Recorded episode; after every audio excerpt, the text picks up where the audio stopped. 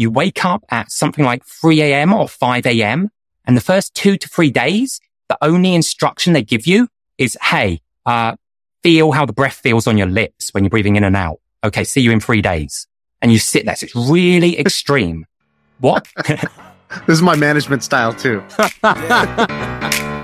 I feel like I can rule the world. I know I could be what I want to. Uh, I put my all in it like no days off. On the road, All right, we're live here. We have a guest, Jack Smith, one of my best friends in my wedding. An amazing person. I don't even know how to describe you, Jack. What you, I guess like the top line is you started a company that you sold for like $800 million when you were 29. That's like the, that's like the, the headline impressive stuff. But we have you here because you have done, you're just like one of the more interesting people I know. Okay. Well, thanks for having me. I also thought kind of an interesting contrast coming after Rob, um, because like he was describing himself as like the pinnacle of human optimization, right? like he plans how long it takes him to go to the toilet each day. And then I was thinking I'm maybe an interesting contrast because I'm like human procrastination, like the exact opposite of that. So yeah, but you do optimize stuff. Like Shaan, I don't know if you know this, but like Jack, one time we went to his birthday party and his wife made him a cake and it was in the shape of an Amazon box because he had this like, it was like a walk-in closet, but it was basically a room in his home and it was full of Amazon boxes. And you're like, Jack, what is that? And he has this list, this Excel spreadsheet that he keeps and anything that he buys, ranging from a book bag to baby uh, apparel or baby accessories, or one time he was obsessed with chocolate. He would literally buy 50 versions and test all of them and then rank them on this like attribute system and then have a, and so he has these huge lists of everything that he's tested. And he's done this so much that we're, haven't you been banned from Amazon like multiple times? Yeah. And then also Bonobos had this policy for I, I don't know if they still have, I think for many years they had a policy where you could return any item, even if it was used up to 365 days after. And so I had a spreadsheet tracking when I bought everything. Basically, I got a new wardrobe every year because I just sent all my clothes back on 340 days and then just got it all as like uh, credit and just bought an entire new wardrobe every year. Um, so yeah, I got banned from Amazon a few times and bonobos yeah, so should have. You and Rob have more in common than you than you think. He's planning his poops, and you're planning your returns in a giant spreadsheet. You um, what you have this uh, like Sam said, this kind of like personal Wirecutter you create for yourself. Sure. Have you always done that, or was that like I got too much time on my hands? I'm gonna come up with a new hobby, like you know, figuring out the best of everything. Were you doing that kind of when you were 21 also? Um, well, I didn't have um, any money when I was 21. I still bought stuff from Amazon, but I think it probably would connect like Shaan, you've talked on the pod about, you know, having an inquisitive mindset. And I think for me, I like to go deep on something. So as Sam, um, Sam said about chocolate, when I was just interested in chocolate, I wanted to go deep. So I'm like, I wanted, I, I bought my own beans. I roasted them in my house. I, I wanted to learn what's the entire process because I think it's kind of interesting. These crafts that go back centuries.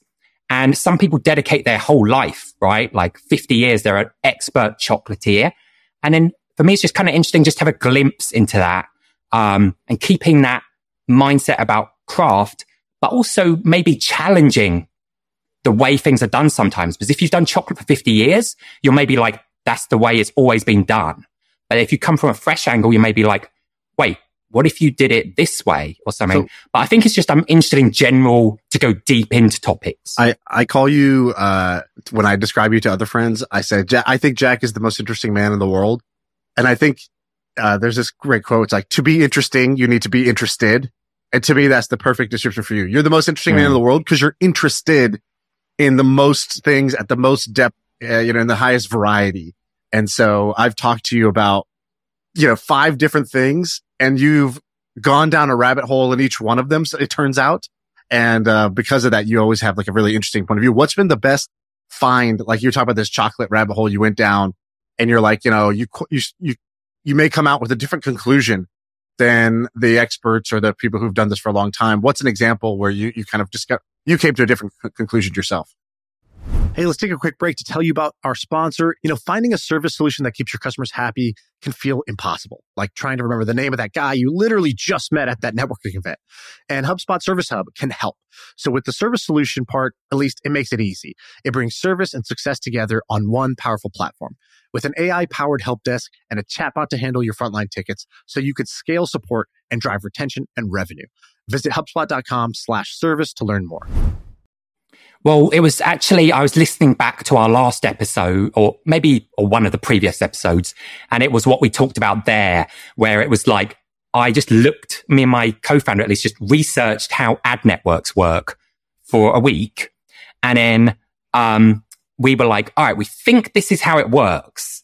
And, um, Tomas, who runs AngelPad was like, dude, you're thinking you come into totally different conclusions in a week. I was working at Google for a decade and there's people with decades of experience in this, but we just thought from the principle of just very basics. And so the first bit, similar with AppLovin, is we were like, why are these ad networks charging um, based on how many times someone watches a video? We, we built a video ad network. We were like, apps, they actually just care about the end action. So they actually only care how many people install their app or how much money these users are going to spend in their app. They don't actually care how many people watch the video. So why is it that the industry charges that way? And so we uh, kind of made a bet and said, we will charge. It doesn't matter how many people watch your video. We'll just only charge you based on how many people install it. It was a bet. Luckily, it worked out. Sometimes you have to kind of make a gamble, right? Like, especially with an ad network, we had no idea if the business would work because the unit economics are kind of out of our hands, right? We don't know if these ad network, if it's going to com- work. Which, by the way, we should like give a background. So basically, your company was called Vungle. You, how, how were you? 22? Um, 21, 20. Um, so basically, like the story that you always tell is you had like, you got into an accelerator, an incubator. I think you had one idea, but it wasn't working out and then you just like mocked up like a PowerPoint. You went and it was like on a mobile ad network. So basically you would see an ad in between levels of games. You brought it to developers and they're like, Oh yeah, this is way better. If you could actually build this, we're in. And you did that a bunch of times where you got maybe one or I think a million dollars of commitments of like, yeah, I guess if you build this, we would spend like this much money. And then you took that and you actually hired a, uh, a developer, Bryant, who's now the co-founder of Webflow. Mm-hmm and you built that business and then it like spiraled into this thing where I think you'd only raised 10 or 15 million, maybe 17 million. And within seven years, I think uh, wherever it was when you sold, you guys were doing a million a day in revenue. Was, is, is, is that like it could summary? be in that region? Yeah, maybe. Yeah, around hundreds of millions in revenue. It, it, it was absolutely crazy. And then you sold it for, I forget what, 800? Yeah, yeah, kind of in that region. And I mean, what's interesting as well is obviously Shaan talks about having worked with Furqan um, at AppLovin. AppLovin launched about six to 12 months after us. So I think is another example. You don't have to be the first to market. Like everyone's jumping on the AI trend, right? To be first to market. But actually, you don't have to be the first to market to be the big, biggest. AppLovin was one of the slower movers. And to give context, they at their peak have been multiple times bigger than Vungle. They went public and probably at their peak in the region of 10 billion market cap. Now they're a bit lower because the market crashed. No, no, they're, maybe so they're more, 20. Bi- they're 9 billion now. They were twenty okay, billion wow. at its peak, mm. uh, something like 20, 25 billion at its peak. What do you think they did? Why did they have kind of a, let's call it 10 to 20x bigger outcome if they started a year later? What, when you look back, what, what did you learn from that? And it was also interesting because, uh, one of our investors, besides Furqan being a beast, one of our investors came to us and said like, oh yeah, we're backing, we're, we're looking, we're investing in this company. They do like, um, video advertisements inside of, uh, mobile apps, etc. They're called AppLovin. And we're like, uh, you're describing our company. What are you talking about? You're investing in that. That's what we do, dude. and actually, uh, so they're called, uh, they're called Web, um, uh, WIN, Web Investment Network. They invested in, I think they're the only investor invested in Vungle and AppLovin. Um, they're great guys, but at the time we were like, fuck. um, so they have massive wins there. Uh, one bit we observed is actually AppLovin Vungle. We thought that like at the time before Vungle, mobile ads were monetized through like banner ads. like kind of on the internet, you know, when the internet first launched, she had these crappy banner ads. And we were like, well, they obviously suck. So we're going to do video ads, which is 10x better. But a difference that AppLovin did is they didn't only do video ads. They did everything. They did, they, they were like, we don't care what you want to spend money on. We'll just take your money. So they're like one platform you can do banner ads, video ads, everything. And so I think that, um, enabled them to capture a bit more market share and perhaps, um, the, uh, founding team being more technical. Like I'm say that I'm a crappy engineer. Uh, like I could not build Vungle from scratch. And Shaan, listening to your story on uh, one of the more recent episodes, you described Kwon making that dashboard for Adam that he could just look at the apps and poach them. Right. We did similar bits, um, but there's perhaps more technical. One of our hacks we did is we actually had a team of people in uh, about 10 people in Pakistan and Pakistan is so cheap. So we had an entire office and they had one job to, and this is why it was really easy to recruit there we said just play mobile games all day. We, we just got them all on iPhone and we just play, play games all day. And whenever you see an ad, write down what the ad was advertising and what ad network was using it. And so they basically built us our lead gen database by playing all the games. So maybe we did it manually. They did it by looking at this SDK source code. Um, so yeah. That's amazing. You're like l- last night. Someone was asking me. I was at this dinner. They're like, "Have you ever met anyone who um, created a business and sold it and was wealthy enough and they just retired?" And I was like, "Not really. Basically, everyone I know who's started a company and had some type of success, usually after some amount of time, six months or three years, they usually get to something. Sometimes it's more intense, sometimes less intense, but they usually do something you're actually the only person I think I know who was incredibly successful at a very young age, so 30 years old or whenever you sold it.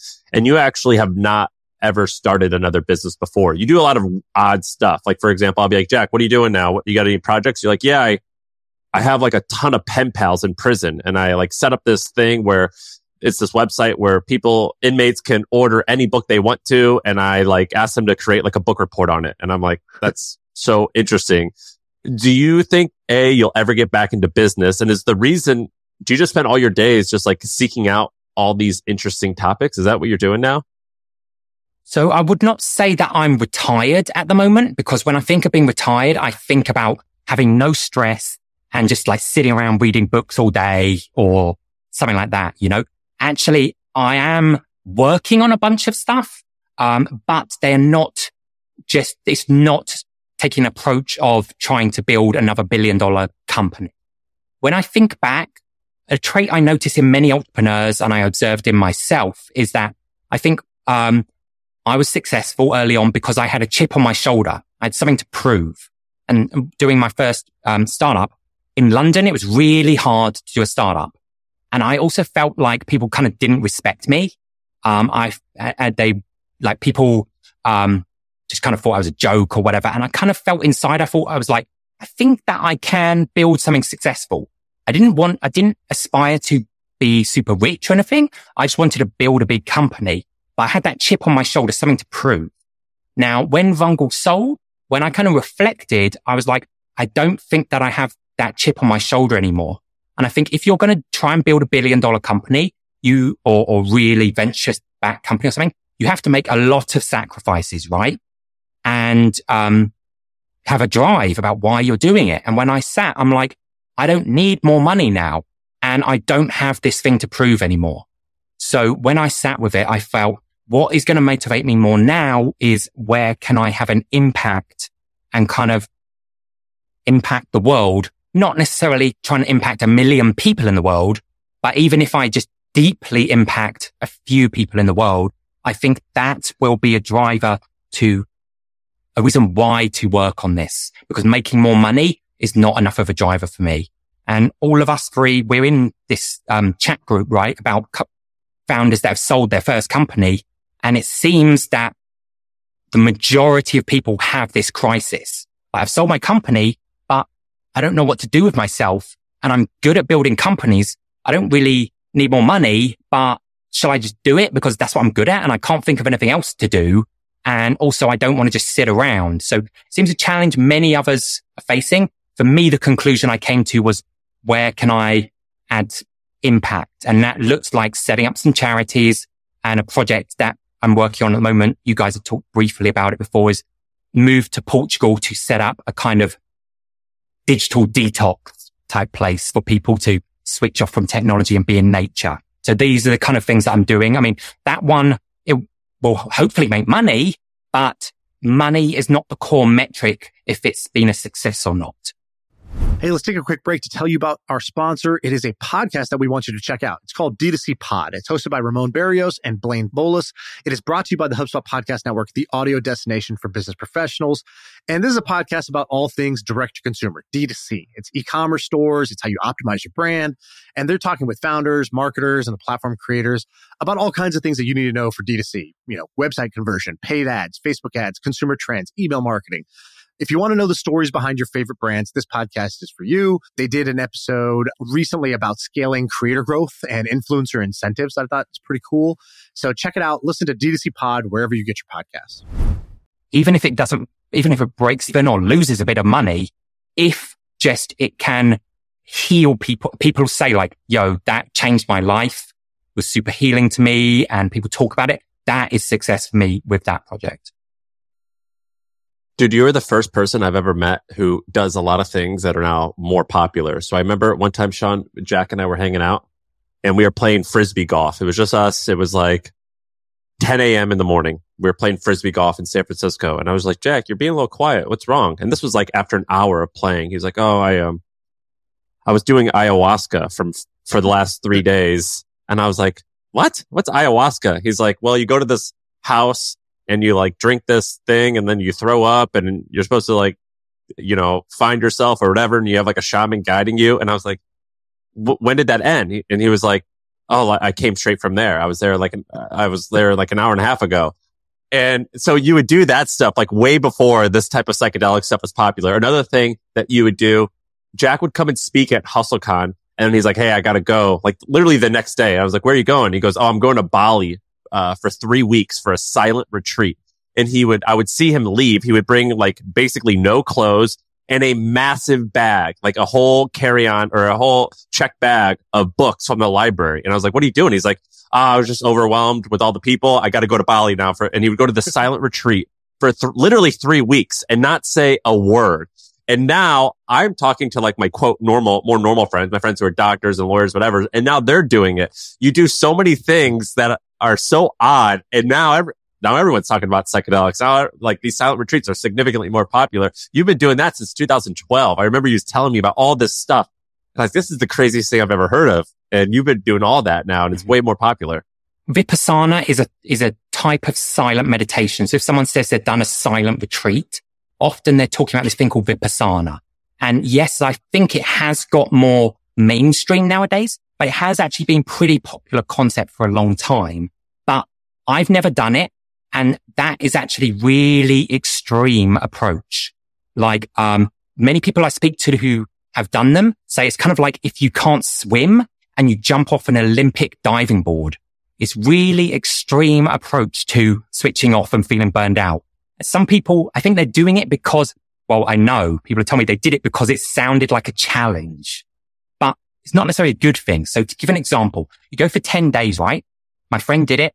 His pillow was made, it's, it's run by monks. It's a non-profit. They have about 300 locations around the world run by monks and it doesn't cost any money. You maybe pay a small fee. His pillow was made out of concrete.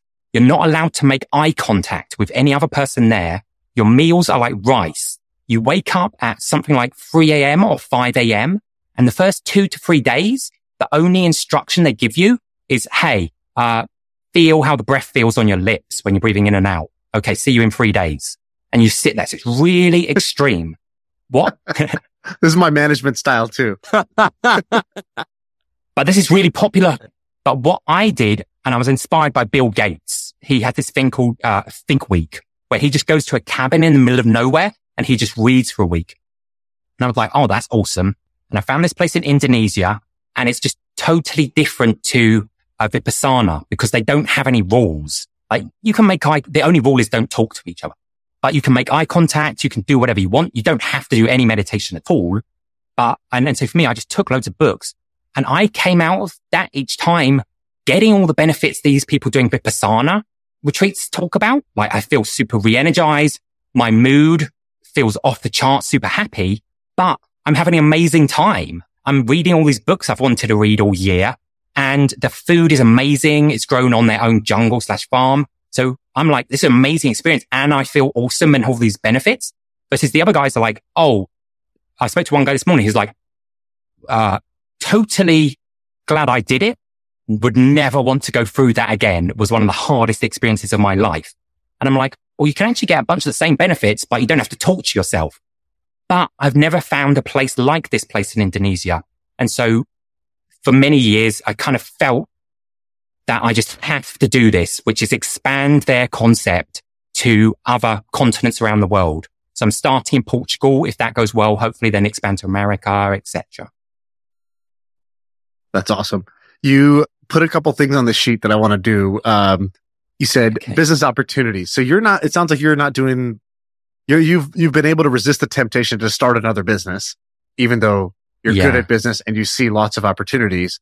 So, uh, share with us a couple of these like random ideas that you have on this list. Yeah, because um, I know you guys like. I think the audience likes different business ideas and things that are also actionable with my first million right. So I was kind of thinking to myself, and one business, I don't know if you guys have come across this, but it was kind of interesting to me. Um, it's a company, not VC backed or anything, but it's called Nomad Capitalist. And, um, it's this guy and he's kind of made a name for himself as the leader for rich people that just want to go around the world. He organizes a conference for like family offices and he has a book and he has this brand called Nomad Capitalist. And if you look on Reddit, loads of people talk about it. I actually did a pre-screen call with them and I also read the reviews about it, etc. They're basically just a reseller for tax lawyers because tax lawyers just suck at marketing, you know? And he's got a podcast. He's got a book. He's just a really great at marketing. And he's got this like, he's like, oh, the best tax strategy is to like have free passports. I help you get multiple passports and set up a bank account in another country, etc. Did a call with them and they basically wanted $25,000 retainer. And then what they'll do is they'll just make you a report and they're like, all right, the $25,000, you can later put it towards whatever things we propose for you. But, um, I was like, okay. But then as I did more research, I kind of just myself found out like, wait, I can just cut out you and just find an awesome tax attorney myself and pay $3,000. I don't need to give you 25,000, but he, he had, he's, he's doing really well. And he also has this level, like if you pay him $75,000, you can like go and ha- hang out with him on an island in person and he'll, he'll, he'll be your concierge. So some of these people, I think it's just like rich people having too much money and they don't want to do the research or reference hmm. checks to find good tax people. They're like, oh, well, this dude, his website looks really great. He must be thought leader. He's got this book. He's on all the podcasts. I'll just hire him because also I found tax attorneys, they don't give you a simple answer to the freaking question. You know, I'm just like, I, I, I want to do this, whatever. And then they're like, oh, it's really complicated. And they, they use all this jargon. They just suck at speaking plain English. He um, does, he's, so he's built a really good business. And I was thinking, I think a business opportunity is building a reseller layer on top of these industries that just suck at marketing or communicating what they do, you know? Um, so he's doing it for tax, international tax for really rich people. And I was thinking there's probably other industries where just make an amazing brand, website, write a book, go on all the podcasts and make a brand about yourself, hit really great name, right? Like nomad capitalist. Um, to do that for other industries, um, I thought was one idea. So what do you get? What do you get for the 25 grand? He's like, I'll make you a report. They'll make you a report, an eight page report telling you, we think that you should set up a trust in Bermuda and th- that is going to cost you, um, 30k. The 25k that you paid us you can put that towards the trust in Bermuda. Um, but basically he's just taking a cut, he's just taking a re- he's just taking a referral fee from the lawyer. You know, it, it only costs five k to do the trust.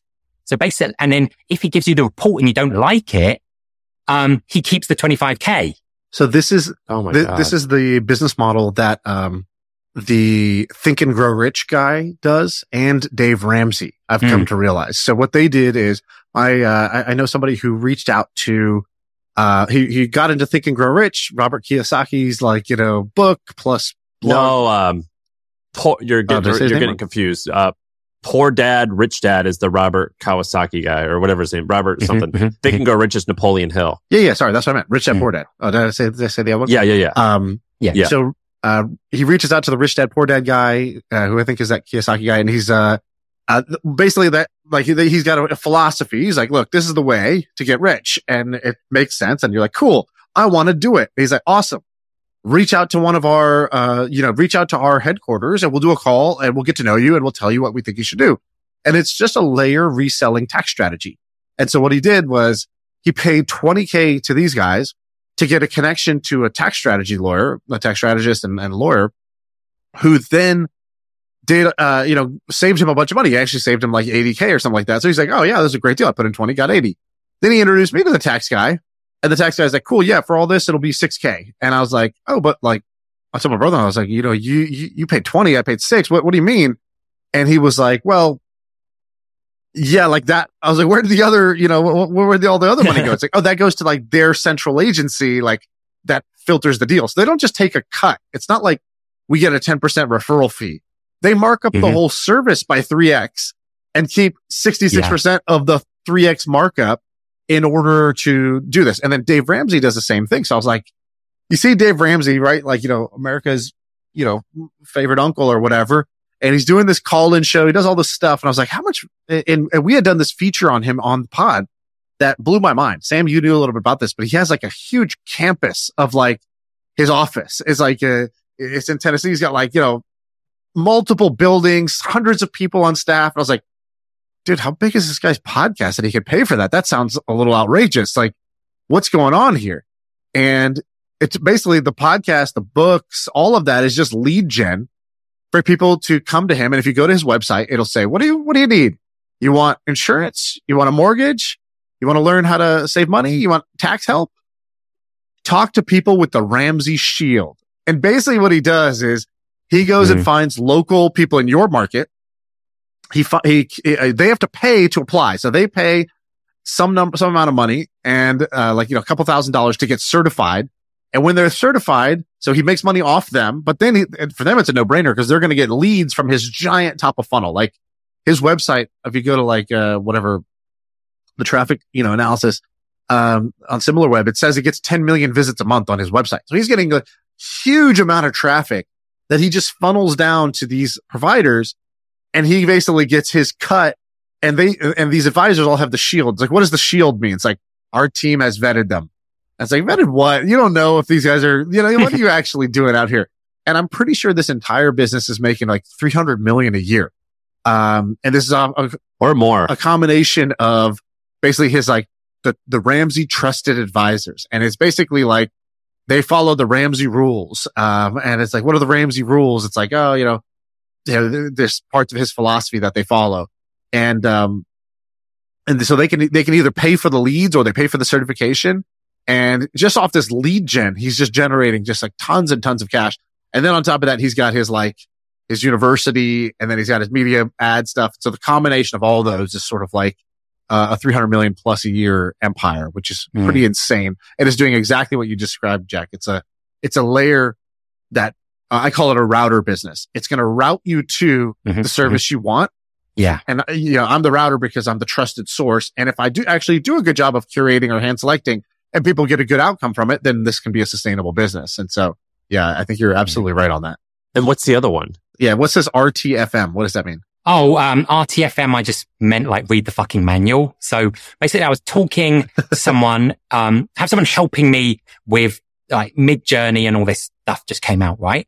And then I was just trying to figure out, like, I kind of just delegated to him, like, all right, we, let's just see if Midjourney can help us. So I said, I'm building this like physical place and I'm like, just see if it can make us some mock-ups. So take this image of a cabin and this image of the piece of land and just see if Midjourney can blend them together.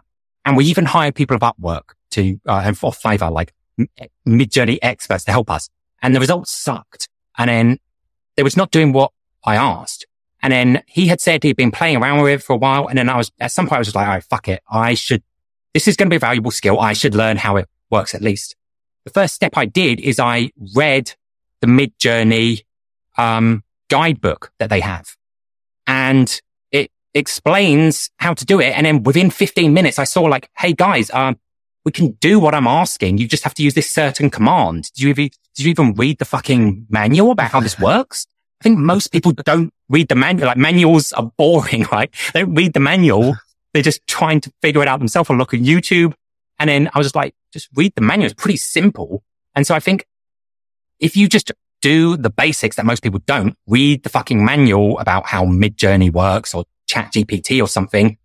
There's so many people that the AI is this merging trend, but they're fucking lazy. Going to read the 20 page manual and you can kind of just tell them like, Oh, you want to do that? Um, I'll just do it for you. It maybe only takes you five seconds, but you can just charge them a premium, you know? Actually, um, my wife, she has a startup and she said, there's this guy, um, he's going around, he's doing conference in a different country, like every few days about AI. And he's teaching business leaders like, oh, Midjourney, chat GPT, this is how you use it. This is this. I asked my wife, I'm like, what's that guy's actual credentials? you know, and he's not, he's not, he's just a nobody, but he's saying that he's an AI expert because everybody is. It only just came out recently. And he's just running workshops and charging business leaders a load of money about how to implement this in your business. And so I think if you just, you know, if you just don't sleep and just learn Midjourney, ChatGPT, learn all of these things only came out recently, you can be a thought leader and write a book, launch it, launch on Amazon, a book, how to use ChatGPT in your business and, and launch, launch it for each vertical using ChatGPT for lawyers and accounting and whatever. Um, I, I, I, you guys are in the group. I don't know if you saw, um, Shaan is more active, Sam not, but people were talking about this business Casetext just got acquired by LexisNexis for $750 million. And actually in the investor report, it's kind of embarrassing, but in the investor report, the, um, LexisNexis said the reason we paid $700 million for this business is because they came up with eight prompts for, for OpenAI about how to make it give good responses um, to law questions. so they're kind of openly saying this business is just a layer on top of OpenAI. They just came up with eight prompt texts. And so we're buying them for 700 million. Tell me more about this company. I mean, I'm not an expert, but someone in the, in the group who is in the industry said LexisNexis's competitor has just come out with some AI thing and so LexisNexis, which is like multi-billion dollar company was like, Oh shit, like we need to get up to speed right. and we need to get up to speed fast. And so they just paid this ludicrous or what people are saying is ludicrous sum, um, because they need to get up to speed. But literally in the investor report, they said the reason we are buying this business is because they have eight proprietary prompts. And then anyone who's used ChatGPT or anything knows that's like not very much intellectual property yeah, or whatever you're buying, they, you know? I think Casetext has been around for like 10 years though. So whatever they were doing before, uh, you know, they were, they were around. Uh, so they, like, I think they have like on their website there right now, it says 10,000 law firms use them. So, you know, it's not literally just, uh, eight prompts, but, uh, but I get, I get your point. And definitely they got the, uh, the AI premium on the exit here because, uh, yeah, it, you know, became strate- immediately strategic and urgent for, for LexisNexis. And I'm totally with you about the, the, you know, you could become an expert in Midjourney and Chat GPT in like nine days. Nine days of like trying to do shit and then basically figuring out how that applies to certain vertical or job is, uh, is definitely like a, a, a thing that, that can exist and should exist. I had the same thing. I was trying to use it in my business, my ecom business. And I was like, how do I do this? And I just reached out to the guy at Runway and I was like, Hey, I'm trying to take an image and make a very similar image. And I was like, it's not image. I don't like, I can't do text to image because I can't describe this image. I have an image. I want another one like it. And I want actually 50 variations of it. Can you do that? He's like, Oh yeah, we have image to image. Just go over here. And I was like, Oh, thank you. Like this would have, I didn't know even which tool to use. I wouldn't have known what it's called. I wouldn't yeah. have known how to do it. and then, oh, I did it, but there's this one problem. He's like, oh, just change this setting, uh, blah, blah, blah. And then it just fixed it. I was like, wow, that's, uh, that's amazing and it saved me so much time. And you, you really do have to play with these things. And most people don't have the time or the patience to go play with these things to figure out how they actually work. Uh, As a business leader, you pay your lawyer a thousand, a thousand five hundred dollars an hour to give you tax advice, right? Why would someone not pay that for a Midjourney person if they can answer their question in an hour? Um, for a, a, a world lead, a thought leader. Mark Cuban has this great blog. I don't think he updates anymore, but he was writing it for maybe a couple of decades now. It's really old. And I used to go back and read his old posts. And a lot of people don't know this, but he actually got his first like two or three million dollars of wealth when he was 31 because he started this thing called MicroSolutions. It was basically, I forget how he described it, but it was basically like a, like a IT agency. So like if a big-ish or even a small company was like implementing Oracle or something like that, he would help install it on everyone's computer and then teach people how to use it. And he, uh, he goes, the reason my company was successful wasn't because I necessarily was an expert on this stuff, but he goes, I was the only one, and he used their same acronym. He goes, I was the only one who read the fucking manual. He goes, I would stay up late at night and I would read the fucking manual and I would just learn how does this HP computer work? And the next day I could go and like talk to a business owner and explain how it works and say, yeah, we can install that thing or this thing or that thing. And then I would go and read the manual on those other things. And that's all I did. And it was hard work and I stayed up all night reading these things. But that's how I became a, uh, an expert in the stuff. I just read the manual, which no one does. And it's pretty funny because he used the exact, I think he has a blog post actually that has the exact same acronym It- that you have. Here's what he said exactly. It's a blog post called How to Win at the Sport of Business. He goes, every night I would take home a different software manual and I would read it. Of course, the reading was captivating. I'm reading Peachtree Accounting, WordStar, Harvard Graphics, you know, Lotus, Apex. At the, every night I would read some after getting home, no matter how late it was. It turns out not a lot of people ever bother to RTFM, read the freaking manual. And so it turned, out so, so people really started thinking that I knew my stuff and that's all I was doing. Yeah, it's hilarious. And he like talks, and he talks about that in a ton of different blog posts where he talks about read the, read the freaking manual. It's, uh, it's quite good. Uh, and he, and he attributes that to like a lot of his early success. You have a few others that I gotta ask you about. Okay. So you wrote on this little cheat sheet, you wrote, uh, hack, uh, you know, non-obvious barriers to entry for business. And then you said hacking the iPhone to record screen. Uh, what are you talking about here? Non-obvious Sure. barriers, to, barriers to entry for business. Sure. And I mean, as I said, you don't have to be the first mover to market, but, um, to be successful in business. But when an entirely new product comes out, there are opportunities to the product. That's why I was able to hack LinkedIn ads, the, app- the hack we've talked about before, because LinkedIn just launched it. So it was not properly bug checked and all that stuff, you know? Now, the idea I was saying, or it's not necessarily a business idea, but where you could discover opportunities for me and to give an example is that um, you might have a wedge or like a business. You might have a you might have a hack that's it's not a business, but maybe it can go somewhere from that initial kind of hack. You know. So to give an example with Vungle, um, back in like 2010, um, the business I had before, we were making educational videos like how to use Adobe Photoshop and stuff like this. So like videos about desktop, like computer applications. And, um, fairly around that time, I think a year before the iPhone app store had launched. And I was reading this Gartner report, like, all right, iPhone apps are going to blow up. And then I was kind of feeling like, wait, so we're doing this for desktop and, um, apps on your computer. Why could we not do the same on your iPhone? Now that nowadays it's very easy to record your screen on the iPhone, right? Like you just pull down and tap the record screen. At the time, you could not record the iPhone screen. Now I read a little bit online and I kind of felt like, Hey, I think I've looked up these different pieces of hardware. It's like, um, a camcorder mixed with like this cable you plug in with the iPhone, but you have to jailbreak the iPhone, etc., etc. I was like, I reckon, or I just have a hunch that if we put these together, I might be able to figure out how to record the iPhone screen. Now, my co-founder, he was like, dude, this is fucking waste of time. Like, you've got 48 hours to try this out. Otherwise, we need to move on. All right.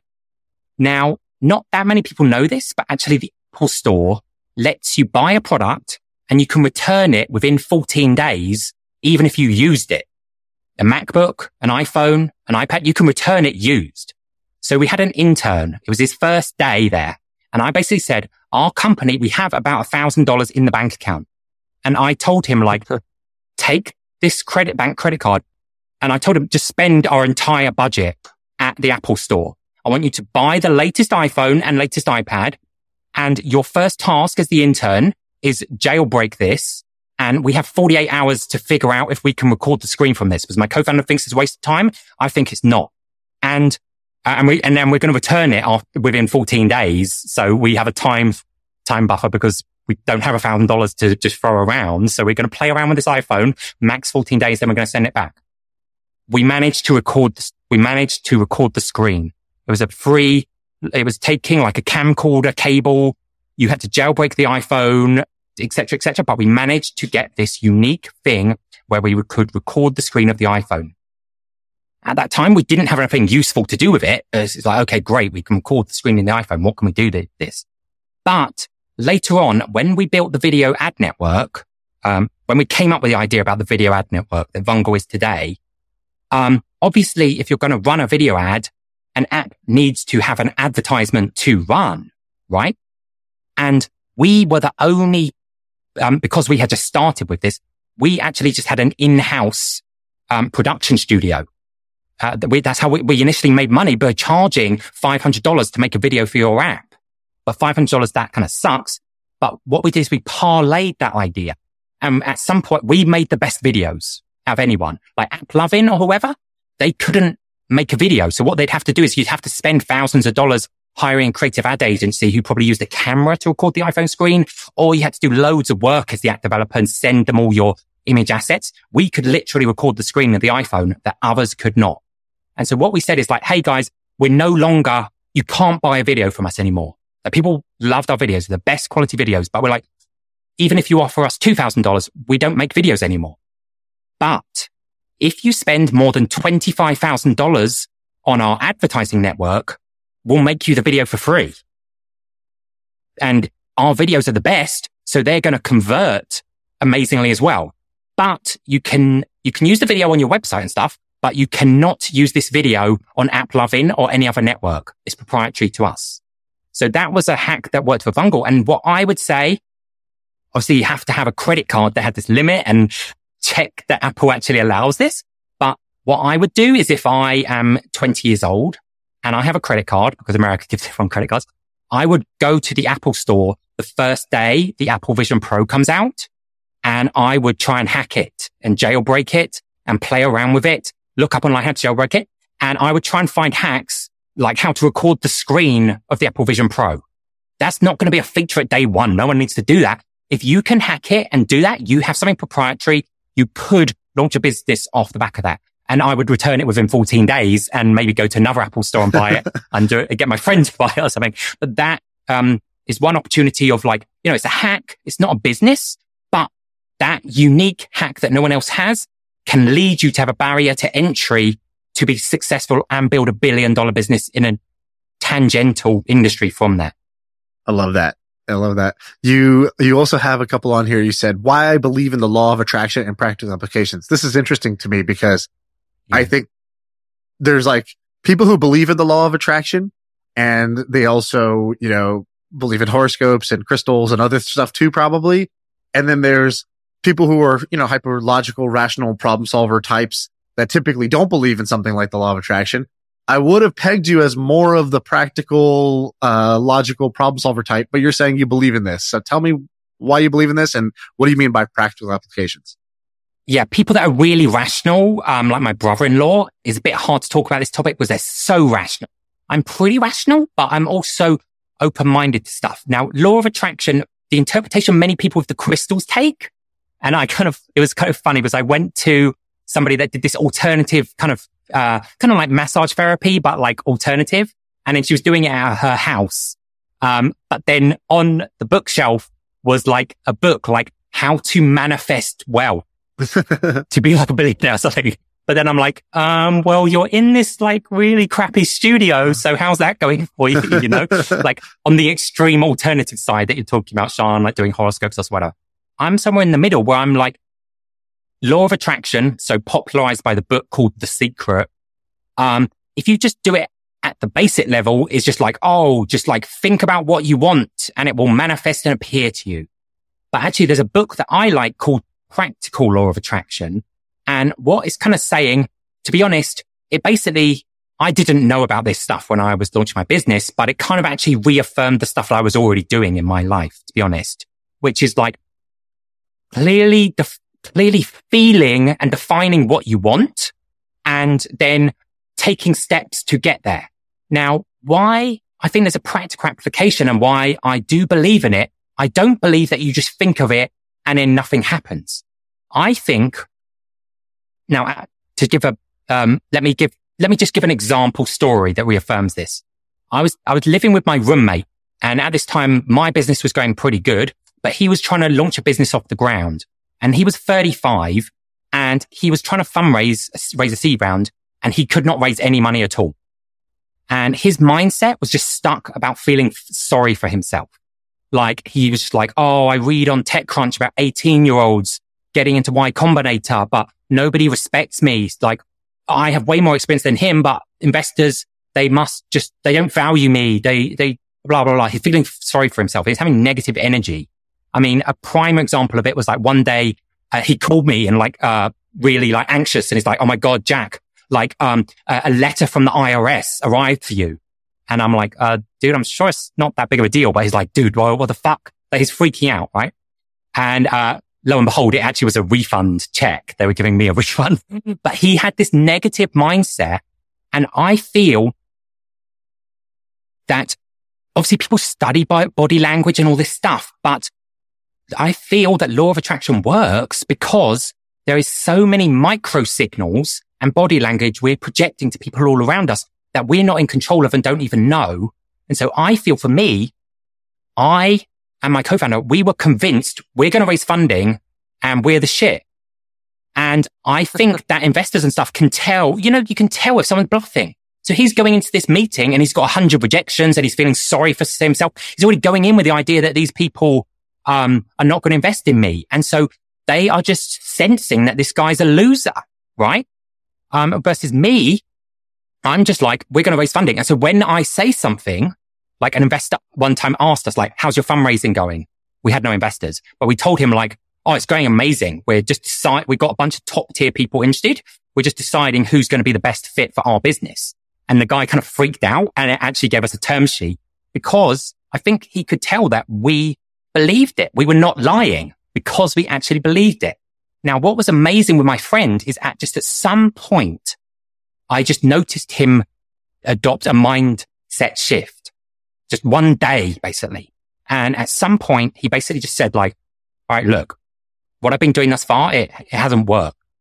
And, and he also was saying that he looked at me a bit as a bit inspiration because Jack just, it doesn't not worry about this stuff, you know?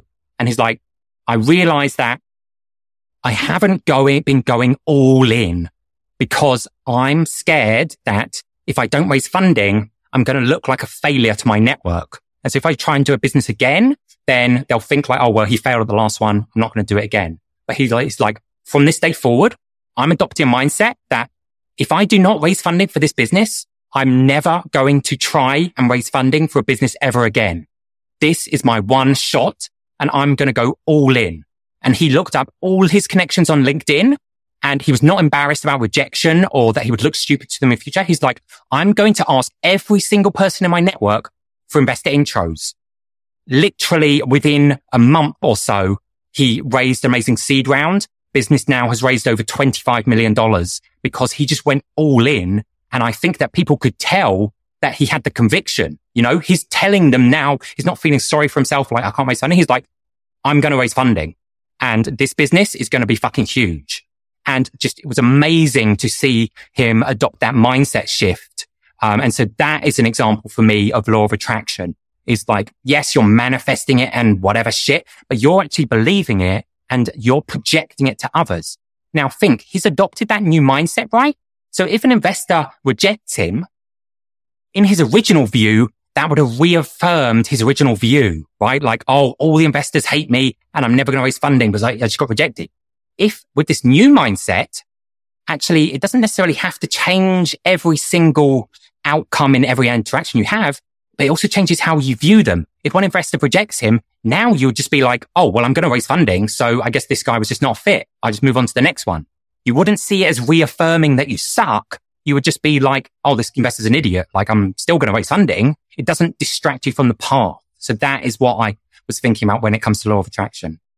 And I've, you, we've been friends for a while, but I remember very distinctly, and you might need to fill in some of the details, right? And I'll try to be vague and you could decide what you want to share. But I remember distinctly, I think we were, I think we were at my apartment in Soma, in Soma when you came over, or we could have been at my house in, uh, Glen Park. But I remember like distinctly hanging out with you and you had just you, Vungle hadn't sold yet, but you had sold some shares to live off of because you were basically cap, you, you didn't have a lot of money. You sold some shares and you, you got maybe hundreds of thousands of dollars, but you lived off that for like three years. And it was at the very end of that money. And you had, you didn't even tell me. I, I asked like how things are going. Um, do you have enough money to last until you think your, the company's going to sell? And you're like, yeah, I think it's going to sell for a whole lot of money for hundreds of millions of dollars um, and I'll be fine when that happens. And I was like, but how are you now?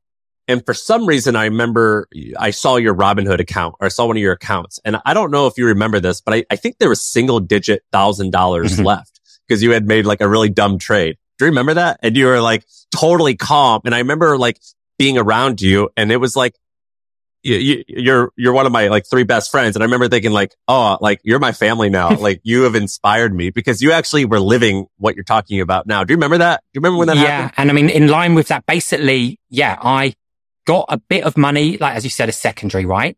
And i was living and then the money was running out. It doesn't last forever. I think that i um I, I saw from the previous episode people like talking about specific numbers right? So i think that when i I think yeah, I think that when I left Vungle, um, and then tried doing ship and it didn't work out, etc. But I didn't have uh, any many savings at Vungle. I think I got a hundred and twenty thousand dollar salary. We paid us after we raised funding, but prior to that, we'd never taken any money. And then just to help me out, because I was like, "Hey, dude, I don't actually have any money." Um, my co-founder at Vungle helped give me an introduction to um, some people that bought a secondary of, of, of some of my stock. Now, I think that I, I can't remember that. I think it was 500,000 and I hadn't held the stock for five years. So it was not qualified for this thing called QSBS yet. So I basically had to pay a bunch, you probably have to pay like half of that in tax being in California, right? So I had like, let's say 250k left. That's not a load of, that's not a lot of money in San Francisco to pay your rent, food, if you have no other income. Now, I was advising companies and stuff, but they don't give you, they give you equity. They're not giving you money. And my money was running out. And Sam, like you said, I didn't have much money left. And people were saying to me like, Hey, dude, what are you going to do if you like run out of money? Uh, and I was like, Oh, I guess I'll have to get a job, but I'm not really contemplating that right now. I don't have a timeline for when business is going to exit, but I kind of feel something is telling me that is, I'm going to be all right. I'm not freaking out about it. Even worst case scenario, I'll move back in with my parents, whatever. But I was not making a plan B. what was the dumb trade? I was day trading, like options trading and all this shit and kind of funny. Um, You're like 250k is not a lot of money in San Francisco for food, rent, and my day trading business. I, and with hindsight is, is, is very stupid, but like I was day trading and stuff to try and make some money. When I look back in hindsight, I actually was spending like a few hours a day because I just got interested in trading. So learned options trading and all this. Spending a few hours a day. I actually would have made more money if I had just put it in the Vanguard VTR. If it's S&P 500, uh-huh. I wasted all this time and yes, lost a load of money. Um, yeah. So that was just a negative trait of experimenting. You, the way you described it, uh, I've heard described differently. So Tony Robbins did this. Uh, this is a video on YouTube of him talking about this, where he says like, you know, you've ever heard of the phrase like a vicious cycle? And, uh, you know, vicious cycle is kind of like what you described your friend was initially doing, which is he draws these three circles. He says, first one's belief, second one's action, third is results. And he goes, uh, like, what do you do when you, like, let's say you're, you're supposed to do something, but you don't really think it's going to work. Um, it doesn't even matter what it is. Like, you know, you're looking for the salt and, uh, you know, your girlfriend says it's in the cabinet, but you already looked there. You don't think it's there. So you kind of, you go, you don't really rummage around too much because you don't believe it's there, right? So basically low belief typically creates weak, you know, low or weak action and lower weak action almost always creates bad results. And then the, the message, the story we tell ourselves is, see, I knew it. I knew it wouldn't work. And then it just reinforces the low belief. And that's the vicious cycle that happens for people. Uh, you know, it could be, uh, uh, I don't really believe that I'm going to stick to this diet. And so therefore I'm not really that hardcore about it. I start to slip and then my results say, yeah, you, you never stick to what you say. And then you re- reinforce a low belief, right? It could be on, and it could be business. It could be personal. It could be whatever. And then there's the exact opposite, which is the, the virtuous cycle. The virtuous cycle is massive belief. This is going to work. What happens when you believe something's really going to work? You wake up before the alarm clock. You get out of bed. You start doing it immediately. You can't wait and you take massive action. What happens when you take massive action for a while? You start to get good results or massive results. When you get massive results, it reinforces the belief. See, I knew this shit was going to work. And so that, and there's basically the, that's the difference between winners and losers is which side of that cycle do you go down? And like the, the core thing is there's some people who just wait for a result to happen to, to inform their belief. And what, what that basically means, I'm going to sort of wait to hope to get lucky and then I'll start to believe. And uh, I think anybody who's in the kind of entrepreneurial bucket, the, the prereq for any result is the belief.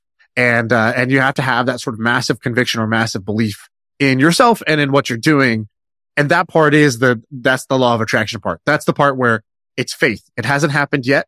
You believe it will happen. And because you believe it will happen, you're right. It's not like law of, uh, not like the secret where they're just like close your eyes and you say, I'm not, you know, uh, there are no weeds in the backyard. There are no weeds in the backyard. You look, oh, there's still weeds in the backyard. Well, you didn't take any action. You didn't go and get rid of the weeds is, is, you know, the action is a, is a, is a requirement to actually do this. Mm-hmm. You, you also mentioned one other thing on that, which you said you have to feel it versus just say it. Yeah. Is there a difference there? Cause I, when I talk to people who, who kind of really believe in this, uh, they overemphasize this feeling feeling it part versus just saying it or, uh, or trying to believe it in your head. So my wife is totally not into this at all. And maybe it just doesn't work for her, but she's like, dude, I can't just feel that I'm going to, can't just feel it's going to work. It doesn't work for her. But for me, maybe I'm just delusional or I just have conviction in something, but I just sometimes just feel it's going to work. And I guess, um, one bit that is related to this a bit is like perhaps adopting different mindset personas. So I saw this uh, interview with Beyonce and they were asking her about like, she has, um, her thing like Sasha Fierce, right? Her nickname. Yep. And they were like, when does, when do you become Sasha Fierce? And when are you just Beyonce? They're saying it as a joke, but she's like, I literally become Sasha Fierce before I'm going to go on the stage because when I'm Beyonce, I'm nervous. I think people are going to hate me or whatever. And I just adopt this alternative persona that I am Sasha Fierce and I'm going to kill this performance. People are going to love it. It's amazing because they're adopting, she's adopting some persona and she's really feeling it. I, I don't necessarily adopt this other persona, but that is the feeling that I think uh, would be insane. Uh, yeah, I do the same thing. And I also think that, um, Who do you become? uh, I have this persona that I created Angry Patel? like, what are you? Who are you? Who are you going to become? What- and, uh, yeah. and- and again, this is a, another one that came out of Tony Robbins. He, he, he goes, um, he goes, we, we all have, we all have a version of our personality. Like, you know, raise your hand if you've ever been, um, super kind to others. Yeah. Yeah. Everybody raise their hand. Raise your hand if you ever made selfish choices and been a selfish asshole. Everybody raises their hand. It's like, we all have all these features of our personality. He's like, the question is, who's driving the car right now? And he's like, you know, people think that they come to this, this weekend workshop and I'm going to, oh, Tony Robbins, he changed your life. In fact, when you go home, people sort of mock you like, oh, so what happened? You're a whole new guy now. And he's like, you know, obviously you don't, um, you know, you, you don't become a whole new person after 35 years in one weekend. Um, but he's like, you know, one thing we will do is he's like, I'm going to take the most badass version of you. And that's who gets to drive this weekend. And if you, if it's only for this weekend and you decide after this weekend, I don't want that person to be the one who's making decisions from now on. All right, fine. Fair, fair play. But for these next two days, that's who's in charge. We all have a version of ourselves that is the more badass version of ourselves, the one that, that does believe it's going to happen, the one, that one that is decisive versus indecisive, all these traits. He's like, and what do you call, he's like, what do you call when you, um, I forgot what he says. He's like, he's like, we're to make that, that, uh, he's like, we're to make that personality our bitch. And he's like, what do you, what do you do when you train a dog? You give it a name and you train it to come when you call it. And he's like, so you're to give it a name. You're to figure out how you're to be able to adopt that state when you want to be in that state. He's like, that takes practice reps and we're to get a bunch of reps at it this weekend. And you sort of, you, you have to figure out, all right, what is the version of me that does have those traits, that does walk that way, that does make those decisions. And then can you call it on command or are you only going to do it when you feel good? Are you only going to do it when the weather's nice? Like, no, no, no. You want to be able to have that on demand when you want it. He says the same thing. Like, I think his real name is not Tony Robbins either. It's like his original name was like mm-hmm. Anthony. He's got some other last name. He's like, people see me now and they see me on stage and all this stuff. They think, Oh man, Tony, you're, you're, you're amazing. You, you, you, you're just special. And he's like, no, I was Anthony, blah, blah, blah. I was broke. I was fat. I was all these things. He's like, I created this Tony Robbins motherfucker. I created him. And I was just like, I like that part of the, the thing that he was talking about because it's, I think more empowering. If you feel like, oh, you just are the way you are and that's it. You're a fixed quantity and it was, you know, it's, it's based on your genetics. It's based on your childhood, things you didn't have control of versus this idea that oh, I actually have multiple versions of my personality. There's some that I would want to be in charge more often than others. Um, and I can craft that. I can create that version of me that I want. That's a different mindset. Some people don't believe it. Some people are like really married to their kind of like their upbringing and their past traumas and their, their DNA. That's not, uh, that's not how I look at the world, at least. Dude, this is getting me, this is getting me amped. I feel good. I feel like I need to go, I need to go create my version of Sasha Fierce. Um, Jack, I, um, you inspire me. I'm happy. I feel thankful. We're friends. I feel thankful that you came here. You're a very inspiring person. I just feel, I feel you, you're, you do a, it's like you're, you're almost not inspiring because you're not this like crazy intimidating person. Or I guess you're the right type of inspiring because you're not this like crazy intimidating person, but you have, and you have a very, you're very mild manner. I'll be with you and, um, other friends and I'd be like, uh, Jack, like you, I already know you know all about this topic that they're talking about, you, but you're just sitting here asking questions. Why aren't you like pumping your chest more? Or like you are dressed like this bum right now at this thing. All these people think that you're just like one of my loser friends, but you're like, you know, successful, not in terms of just financial finances, but you've got like this you're awesome my successful marriage. friend, dude. Can you, uh, yeah. Can you help me out here a little bit? well, I'll be like, you're like successful in like all attributes. Like I know you're like really insightful. I know that you're successful traditionally. You've got all these like amazing things, but you're, you don't even like, you want me to brag about you? That's like, I feel like I've got to like sometimes like put you on a pedestal and, and but, be, but that's one of the things I love about you is like, you're just very, very meek is a bad word because that almost sounds insulting, but you're very humble, uh, and you're very mild mannered. And that's one of the reasons why I love when you come on here and you like explain some of these stories because you never ever brag about yourself. And I like hearing you do that every once in a while. Jack. Yeah. Well, thanks for having me on again. I mean, uh, picking up on that, I mean, what it is very important for me just to, I, I guess just from my childhood and stuff, but I've always tried to be humble and I'm not judging any, it doesn't matter. I will have an in-depth conversation with like, to give you an example, I'm here in Portugal, right? And there's a guy, I pay a guy to come and pick up my recycling. I'll uh, my cardboard is taking the cardboard to the trash. So the trash man, I'll have an in-depth conversation with him about how his life is going and stuff like that. And I think it is good to remember that you can be successful and still be humble and not judge people about where they're at now. Um, Sam, like your father-in-law lives with like a celebrity and he said like the celebrity just fucking, it lives in the same apartment complex and treats everyone like shit and ignores him. He's like, and he, and his they're both rich. And the thing to remember, I think, is where people are in their life now is not where they're going to be in 10 years. And people, if you treat them like shit, they're going to remember. Like I, when I was 19, 20, we pitched a VC in London, a venture capitalist. And we'd been speaking to the associates. We had a few meetings with them. And yes, we had nothing and our idea was terrible. But, um, the associate said like, Hey, the partners agreed to have a meeting with you. Just like come by here at like 6 p.m. to come by the office. And we're like, okay, it's a bit of a weird time to come by, but sure, whatever. And we had no money, like spent the money. My business partner especially was in a lot of debt. We spent the money, got an underground ticket, went there, etc. In within 10 to 15 minutes of the meeting getting started, because the guy was asking us questions is like, you guys don't have a business. This is just like shit. And at like 6.15, he's just like, yo, I've got to go to dinner. So this meeting's over. 10 years, 15, however many years, it's been more than 10 years later. I, we still remember that meeting. And that guy treated us like shit. he's still got a VC fund. If he asked me for deal flow, I'm not going to give it. I'm not going to pretend that never happened. I'm like, dude, I remember how you treated me when I was shit. You, you always do weird stuff like this that makes sense, but I'm like, no, why, why would you ever do that? So, um, like, for example, you named your child. So Jack has a two year old now. Uh, you named your child baby. Yeah. For the, you told me, you're like, I'm going to, I'm just going to name her baby for the first 12 months because I want to get to know her. And I was like, dude, like everything about your life is weird. Can you just, just do, do something normal for the kid?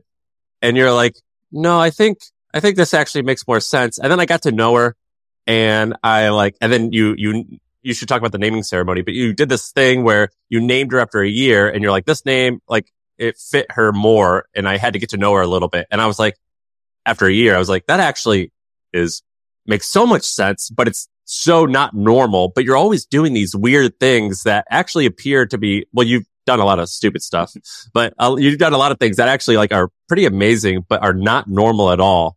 Yeah. And, and I, that's one of my favorite parts about you. You know what I mean? Sure. Thanks. And I mean, also, uh, because I listened to the pod a lot, I noticed that, um, you guys hadn't talked about Sam had made a massive announcement on all his social that now he's going to be having a baby.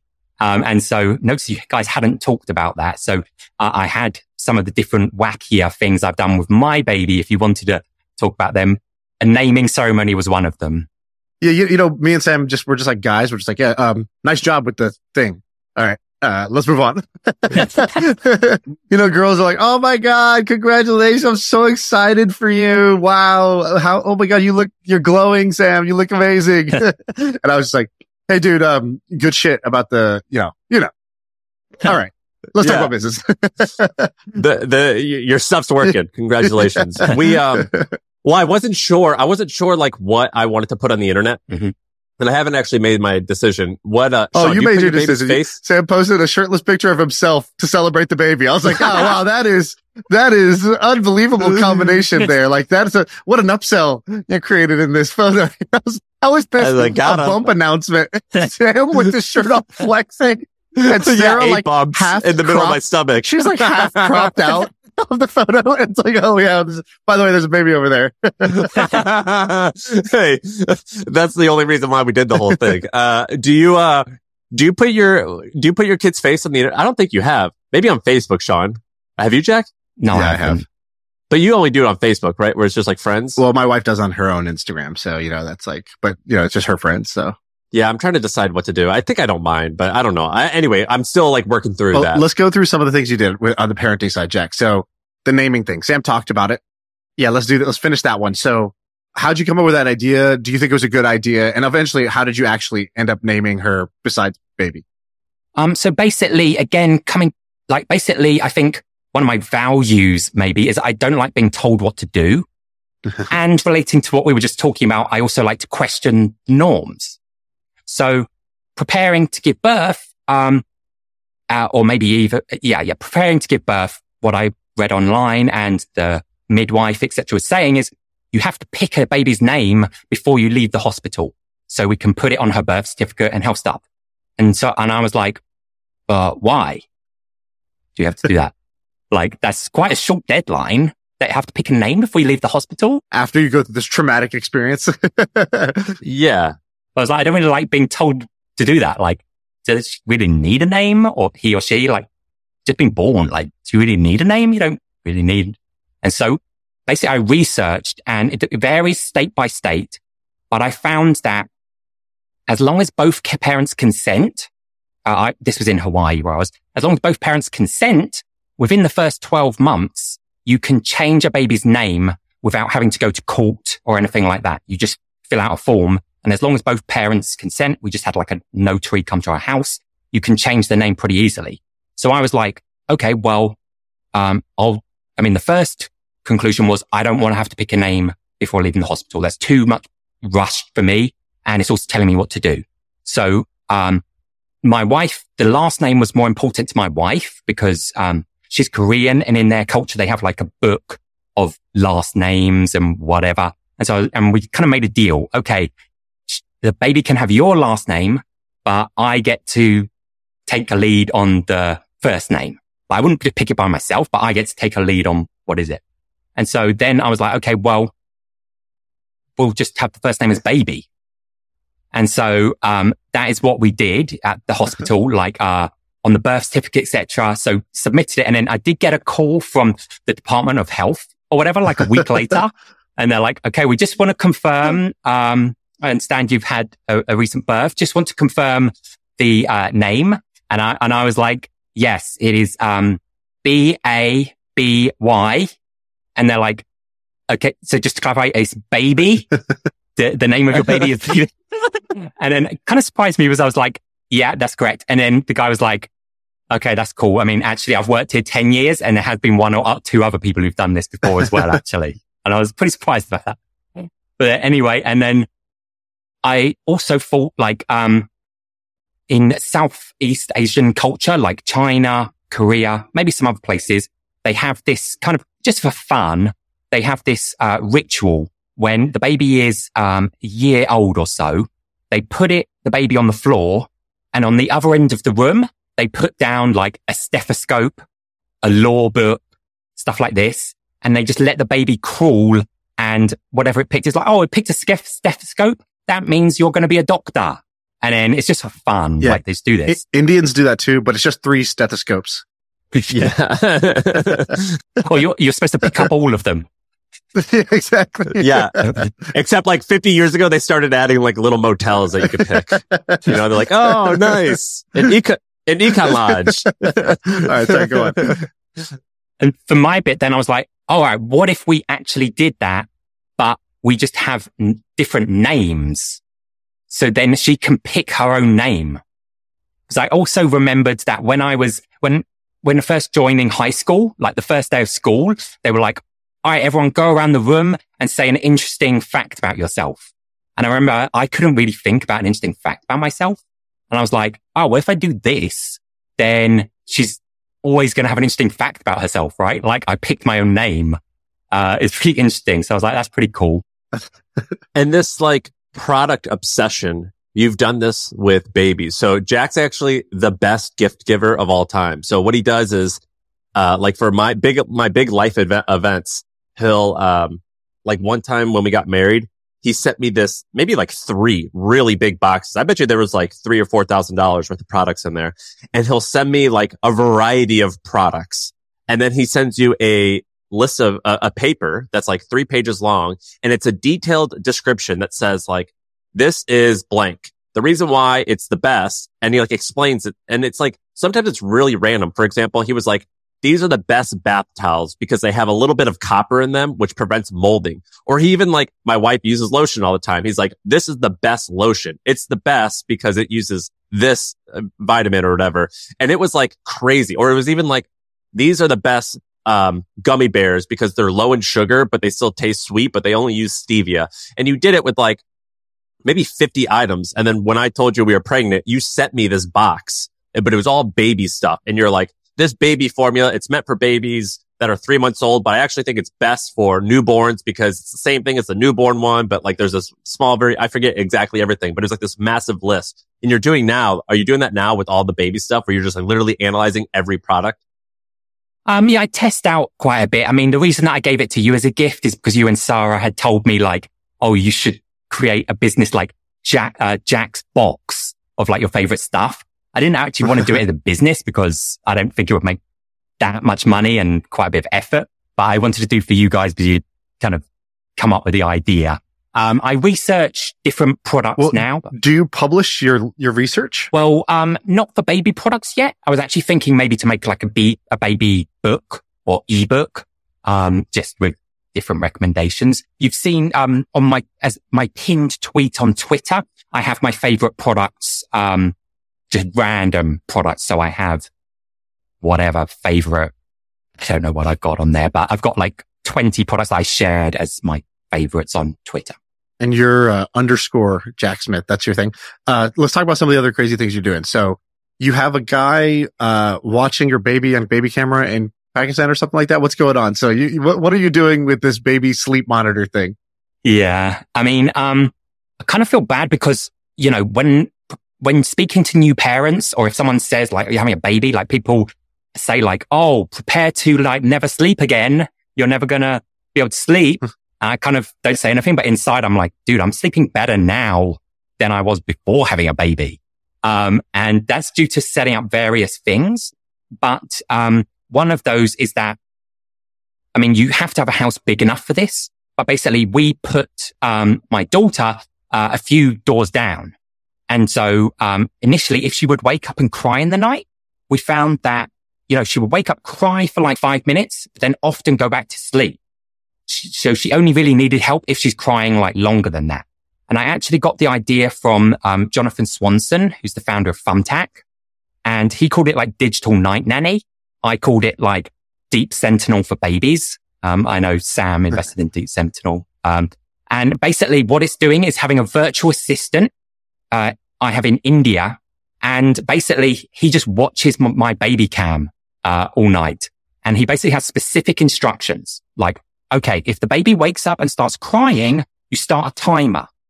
And if she just cries for like three minutes and goes back to sleep, don't do anything.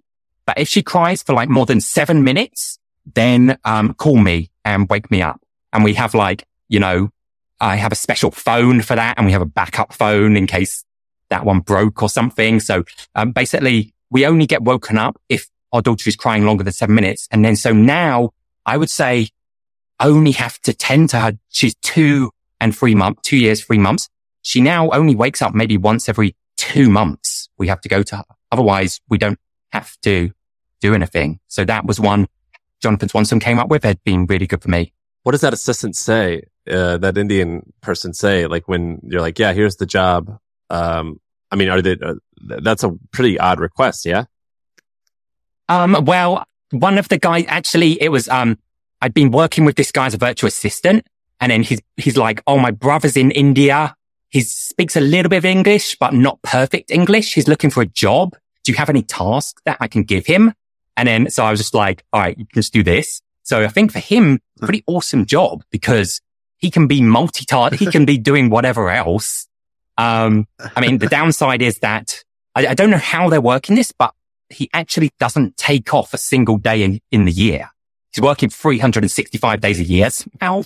So I guess he's having like Thanksgiving and Christmas and the baby monitors on loudspeaker with his family. I don't know. So he doesn't take any time off. Yeah, he's just not there, Jack. He, he hasn't looked at the yeah, camera in months. he's like, this baby's two years old.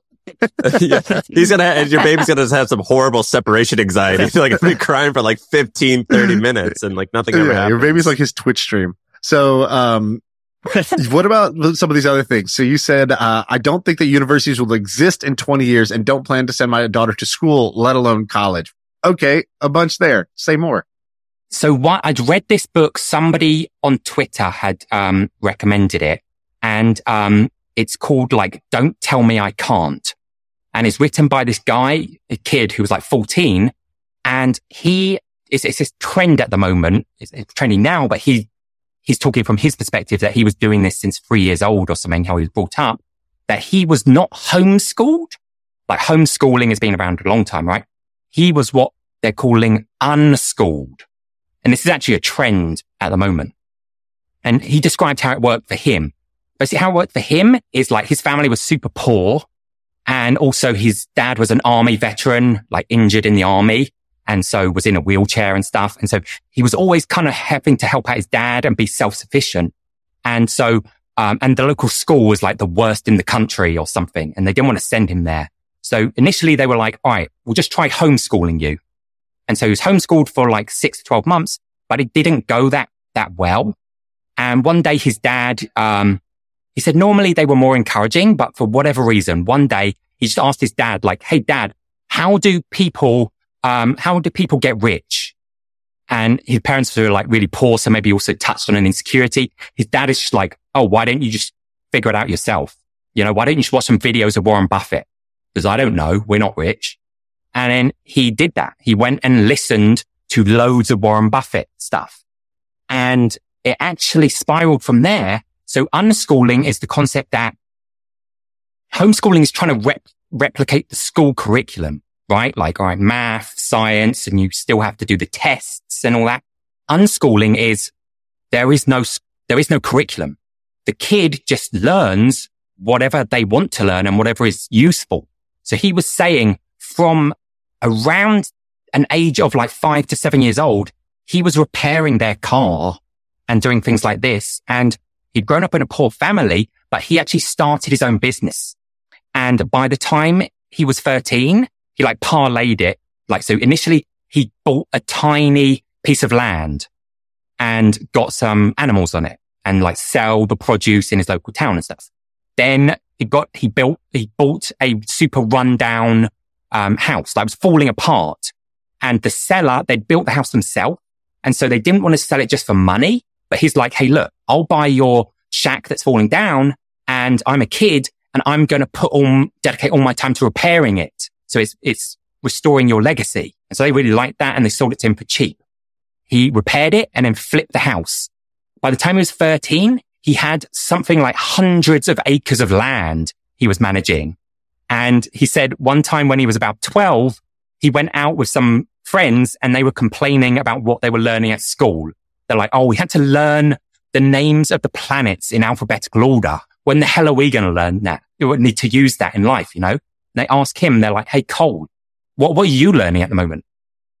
And he's like, Oh yeah, well, I've just been looking into recently, found it kind of interesting how rich people generally have like a pass through LLC and then a C corp and then they can deduct this from their taxes on this. And the other kids are like, what the fuck is talking about? Do you know?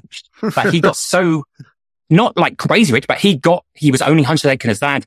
He actually was like loaning money to his parents. He's like, they never asked me for money and I never asked them for stuff, but like in tough times, like I loaned money to my parents. I bought our car from them just to help them out, you know, stuff like that. And then for me, I was thinking back in school, like I learned piano in school. I had some piano lessons and then at some point had to do like gray, you, you had to do, you know, playing chords and I had an exam and then it was just so shitty, you know, it was not fun. Like I don't want to learn how to play these chords and music theory and stuff to pass an exam. And I'm like, this sucks. And then I'm just looking now, especially nowadays, kids learning piano, they'll do it by just seeing what's their favorite song and they'll just learn to play the song. And that's just really fun. And I think that exams and stuff just ruin the fun and curiosity of learning skills. And so uh, for me, my daughter, I'm just like, how can I ensure that she's just having fun for as long as possible? And, um, and like this kid said that was unschooled. He said like, he didn't learn traditional math but just whenever it seemed that he had a need to learn a, a skill, obviously he would then learn it. Like he's doing his taxes. So he has to learn math to do his taxes, but it's not because they're like, Oh, learn the Pythagoras theorem and you have no idea when you're going to use it. He identified himself. I need to do my taxes. So I need to figure out how to do math. And I think that's just a philosophy that I subscribe to a lot. I mean, is wacky, obviously, but when you look like Elon Musk, he created his own school for his kids. Jeff Bezos created his own school for his kids. I think he only has like seven kids. I think that, um, you don't have to be billionaire to take this approach. Like billionaires seem to be thinking the school system is kind of fucked up. You don't have to be a billionaire. So, you could. So, so what are you poor? What are you going to do then? So, so fast forward, she's six mm. or eight years old. What are you going to do? Well, at the moment, she goes to this thing. It's called, it's at another trend it's called Forest School. It's actually nothing to do with school. Basically, they just go to a forest, a bunch of kids, and you're just playing all day. Like you have a fake mud kitchen and you are like, um, picking oranges and turning it to orange juice and you shear sheep and shit. Um, I'm planning to just create my own thing like that, but going to a bigger age. I'm just like, let's just ha- bring a bunch of kids. Anyone in the local school thing can come around. And also I feel like instead of teaching them like how to write and studying whatever, I'm like, wouldn't it just be awesome? Like whatever topic they, they can pick the topic or I can suggest some. Wouldn't it be awesome if I just ping my buddy and be like, Hey, Sam, could you just teach the class a, a lesson on copywriting? Or I kind of feel if they just ping someone on Twitter, if someone ping, if someone, if, if a 10 year old kid pinged me, like, Hey, um, I, unschool myself and I've decided I want to learn business. Would you mind doing a lecture to my class? And, um, we'll, we'll have my parents will bring us to you. I would totally do it. Um, yeah. So I'm kind of thinking stuff like that. So I, I love this. Um, my sister actually runs a school like this called Nature Kids. Basically they're just outside all day, just walk Sweet. around. They go on trails. If they find something, they like learn about it. And if they want to go climb trees, they climb trees, whatever. And it's basically has two, two things. One, uh, so she has a traditional school and she has this nature school and the nature Hmm. school, the kids are like, by the end of the day, the traditional school kids are like dead. They have like no energy. They're like ready to go home and they kind of like want to just watch YouTube and whatever. And the nature kid kids, even though they've been out walking around all day outside, they have like way more energy, which is like kind of counterintuitive. That's the first thing I noticed. Um, Mhm. the second thing is, uh, yeah, like they know a bunch of things that are interesting to them versus like in school, it's sort of like, you know, you're forced to learn something that's not that interesting to you. And you sort of begin to associate learning with boredom, learning with sort of like, uh, you know, Mhm. being forced to do things versus on the other side, uh, you know, with self-driven. It's great. And exams, right? Yeah. The pressure of that. Now the, the, and I love the story you told about that guy, but my question would be, I think, I think unschooling or sort of self, self-driven learning is awesome when you're driven. So what happens if your kid is not trying to like, Mhm. you know, flip a house and learn through, learn about pass through LLCs? Like, I guess like the fear I would have, and I think most people would have is your kid doesn't really have any interest. They kind of just want to, you know, sit around and do nothing or, uh, you know, they're- and so now you, you're unschooled, but you're not really having this kind of like awesome, you know, self-driven curiosity. Do you like, are you worried about that? Or do you think like, no, I can create that or this situation will, will, will mold a person to be more that way? And also on the other side, what if she wants to be a doctor or a lawyer where you need, uh, you You need, need to learn how to write. credentials? yeah. Well, and you need credentials. Yeah, I mean, great questions. I mean, at first side, I definitely agree with you, Shaan. Um, and it's one bit my wife has said, like, you know, some kids are not like you, Jack, wanting to, uh, I was trying to make money when I was really little and stuff and might not take that approach. I think just have to see how it goes as we go along. Uh, one other bit that was interesting is, um, I visited a local Montessori school and, um, so Montessori studying it a bit. We're learning these different things, just my wife and I, just out of interest. Um, but one bit they had, which is awesome, is exactly as you said, Shaan. School finished, and we went there at the end of the day. So whenever school finishes, 4 p.m. or something. Actually, there was a bunch of kids still there, and they have a farm outside. And the head teacher was giving us a tour just because my wife made friends with them, with, with her. And she was walking around speaking to the kids about what's going on in the farm, but she was not telling them anything to do the kids were just giving her an update.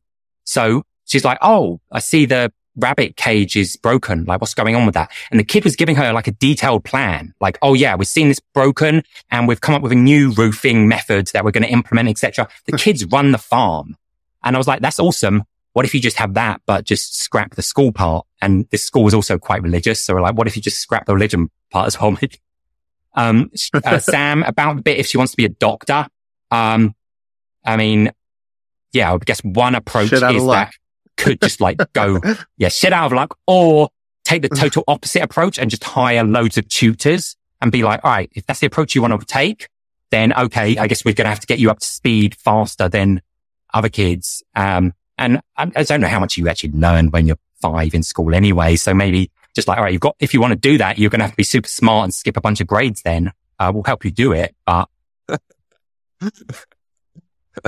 Uh, I don't, I just, I love hearing your stories. I mean, we could, we could do this all day. Um, I don't know. What do you think, Shaan? How do you feel? Yeah, I've had a few times, Jack, where I just call Jack randomly and I just ask him about something. And, uh, I think you are kind of more of a one of one, at least in my life, of people who are very, uh, like, I don't know, independent minded is kind of like the best way I would put it. Uh, like, I think you choose to lead your life how you want. I think that's inspiring. I also think that you are extremely, like Sam said, sort of curious. And, uh, like, I think you're a great competitor when you need to compete in something but you're not constantly trying to compete when unasked for. And that's a very Silicon Valley trait. People are trying to compete in times that are, what are you competing on? Why, why are you trying to, you know, show that you're the smartest, you're the richest, you're the what, most whatever.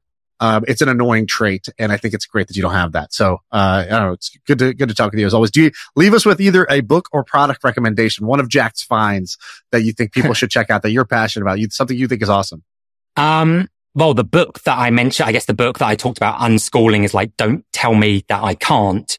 Um, and to, uh, I guess like, uh, um, spoiler alert, like the kid, it really sucks because this kid was building something amazing.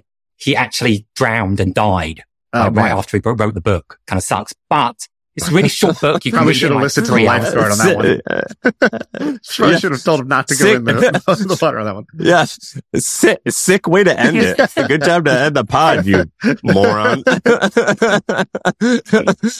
so, what's the name of it? uh, don't tell me I can't. Um, and then it's just a short book. You can read it in two, three hours and challenges a lot of assumptions you might have about education and stuff. And so for me was like really inspiring seeing this book. I'm looking at your products on your Did you just thing, by say? the way. Wait, Yeah. Shaan. Did you just say? You should have learned. You should have listened to the Yeah, yeah. The lifeguard was telling him, "Don't go in." And he, he he's like, "Have you read my book? I'm going in." Um, Uh, You're an asshole. Jack, I'm looking at your Twitter list of products, and you have this buckwheat pillow. I think I bought one of these. Are these like hard as a rock? Uh, like, aren't they just like super, super dense? You, you can adjust how much buckwheat is in it. And then I also Yeah. have a pillowcase that divides it into three sections. So you can What- adjust it a why do bit. people love these so much? They You Seems need to get used to it a little bit, but actually it cured my neck pain and I can't sleep on another pillow. And I think Sam, you said as well, some of your friends even ship the pillow to the hotel before they arrive. Nick Gray does. Yeah. Nick Gray is, have you heard of this? Nick Gray, our buddy Nick Gray, literally every time he goes to a hotel, he has his assistant send this pillow to the hotel and then he just leaves it there when he's done. Every single time. And sometimes if he's going to stay at a place for more than, I think, like four days, he ships them a mattress. What, a mattress? I swear to God, you could, you, if, if you Sir, Google stay Nick home. Gray, I have a message from the hotel. Google Nick Gray pillow and he'll tell you the story. And I have been to like whenever you, if I'm in a city and he's visiting, I go to his hotel room and he always has that pillow. He gets it shipped there every time. How'd you get rid of the mattress? Yeah. Well, I don't, uh, but I don't know what he does about the mattress. But if you Google it, I think he has a blog post on it. But I, but it's not just talk. I've like, I'll whenever he's staying somewhere, I'll go to his hotel, and just hang out with him, and uh the pillow's there every time. This is so funny. Wow. So, so basically it's the best for neck pain. A pillow normally is like, you know, it's a rectangle and then, but ideally you actually want your head to have less support than your neck because otherwise it puts your head at a weird angle, you know? So with this, you can pull the buckwheat to one end. And so it's giving a lot more support to your neck, whereas your head is a bit lower. And so it allows you to kind of be laying completely flat. And so you're not kind of crinking your neck and waking up with like neck pain the next day.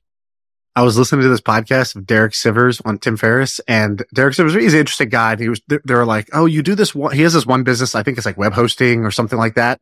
And, um, he was describing it and the, Tim was like, why did you decide to do this? He goes, um, you know, sometimes I'll pick a project. I, I'm paraphrasing here. He's like, sometimes I'll pick a project because I think about who's my customer and do I want to, are those my kind of people? And he goes, this is a business that lets you host your own personal website. And I just realized that people who have their own personal website for no reason, like just their own name.com, those are my kind of people. And I was like, oh, that's really great to figure out your filter for like, what's a simple heuristic where like, not everybody you like does this, but everybody who does this, you kind of like. And, um, I think this like try every product to try to find the best quality of life levers. I think this might be one of those things because everybody who I've met that does this, I like that person. And, uh, you, you're, you do this, Nick Gray does this, and, uh, it's kind of amazing. Do you still have a sheet? Are you still tracking everything? Um, not really a spreadsheet. No. I mean, for example, with the ba- baby box I sent you, I just looked around my house at like, like I just kind of anecdotally buy a bunch of stuff, try them all out and then send back ones that I don't like and then just keep the best. So I wrote it down for you. So I don't have a fixed sheet. As I said, maybe I might turn it into a baby book. Um, but haven't yet. He had this closet at one of his houses that I used to go to. And it was like, again, a walk-in closet. And it literally had, I bet you it had $30,000 worth of supplements in there. like it looked like a, it looked like a pharmacy. It was like, um, any bottle you could imagine. And I was like, does any of this do anything? He was like, nah, not really. You can't really feel. He goes, except this one thing. And he had like a Ziploc bag and it had like tar in it. It looked like it was like, I was like, is this like heroin? What the hell is this? And he was like, Yeah, it works. yeah. it was like, he's like, this is like Himalayan something. And if you just take a little dab of this, it gives you some, what, what was that? Uh, it's called Shilajit. Um, haven't consistently found it repeatably amazing, but yeah, Himalayan uh, Shilajit is like an extract from a volcano or some crap. Um, Dude, it was like, I swear to God, it looked like a pharmacy. It consistently impresses anybody that you tell about it. That's what it does. he had like scales and it had like white powders on it. I mean, it looked like a drug dealer. And I was like, does any of this do anything? I don't know how much money you spent on all that. It was uh, tens of thousands. And you're like, this one thing is the only thing that like is amazing. And it was like a Ziploc bag of just this like tar. Amazing. All right, Jack, we got to wrap it up. This was fun. Uh, thanks for coming on. We should do this again. Thanks so much for having me. Love the podcast. Listen to it. In, uh, don't listen to any other podcast, to be honest. I just listen to it in the car. So thanks again so much. Thank you. I feel like I could rule the world. I know I could be what I want to. Uh, I put my all in it like no days off. On the road, let's travel, never looking back.